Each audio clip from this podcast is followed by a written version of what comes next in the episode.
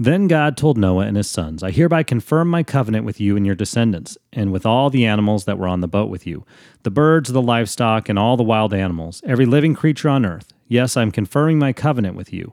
Never again will floodwaters kill all living creatures. Never again will a flood destroy the earth. Then God said, I am giving you a sign of my covenant with you and with all living creatures for all generations to come.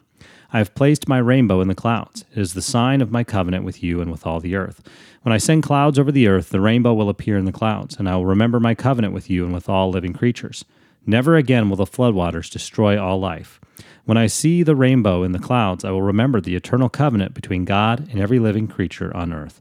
Then God said to Noah, Yes, this rainbow is the sign of the covenant I'm confirming with all the creatures on earth. Genesis 9, 8 through 17. Hey, it's Corey, and my family went to see a movie a few nights ago, and as we left the theater, we noticed a partial rainbow in the sky in the distance.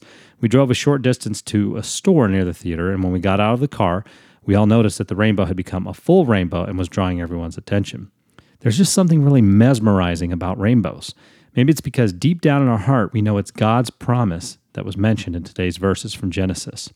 Can you imagine what it would have been like to have been in the ark for as long as Noah and his family were, to have gone through all they went through, building the ark, loading the ark, riding out the storm and the flood? God knew, and he wanted to give Noah a reminder the rainbow.